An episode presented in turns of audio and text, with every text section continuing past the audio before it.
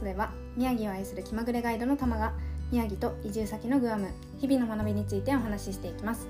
皆さんいかがお過ごしでしょうか？仙台七夕は終わってですね、うん、ちょっと落ち着いてきたかなというような仙台の様子なんですけども私は結局七夕期間はですねあの花火はお家であのテレビを通して見て、うん、あの金崎の七夕ミュージアムで特別演出を見てみたいなちょっとゆっくりとした時間を過ごしておりました。はいであの今日はですねパートナーシップについてお話をちょっとしようかなと思うんですけど、うん、自分が思う理想のパートナーとの関係っていうのは無意識の中で思っているものと違うかもしれないっていう話をしていこうかなと思います。うん、でこれはですね先日友達と話していて、まあ、その友達の理想はあの一緒にいたら面白いって思える人とかなんかこの人と過ごしていたら人生面白くなりそうとかそういうのが、あの思える人一緒に作っていける人みたいな感じで言ってたんですけどでもねあの前付き合ってた人と別れた時とかを考えて、まあ、そこからうん何でしょうねなんで別れたんだみたいな話をあの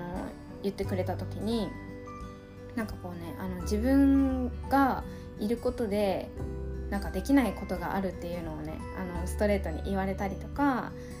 うん、なんでしょうねあのそういう自分はそのパートナーに対して何も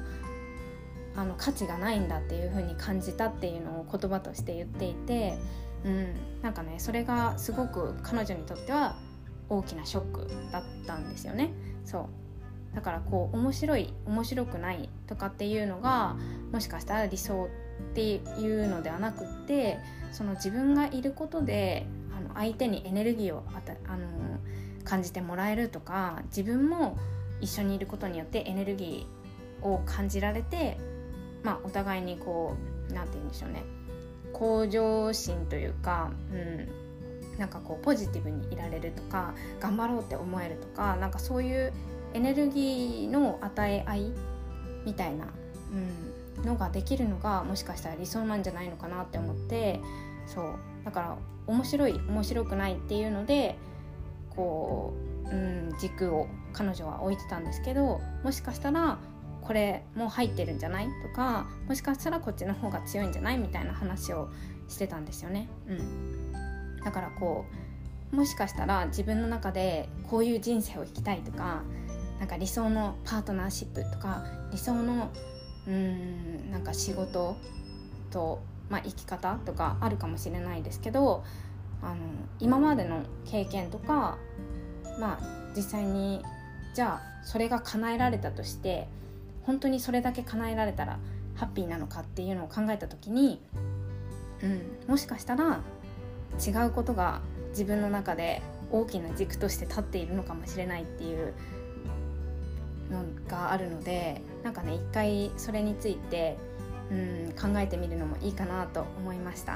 はい、だからこう苦しかったこととか、うん、なんかやめた理由とかそういうところから考えるともしかしたら違う答えが出てくるかなと思って今日はこんな話をしました。はい、なので、まあ、タイトルで言ったらうんどうしようかなという感じですけど なんか自分が思っている理想と本当の理想が違うかもしれないっていうような話を今日はさせていただきました。はい最後まで聞いてくださってありがとうございました。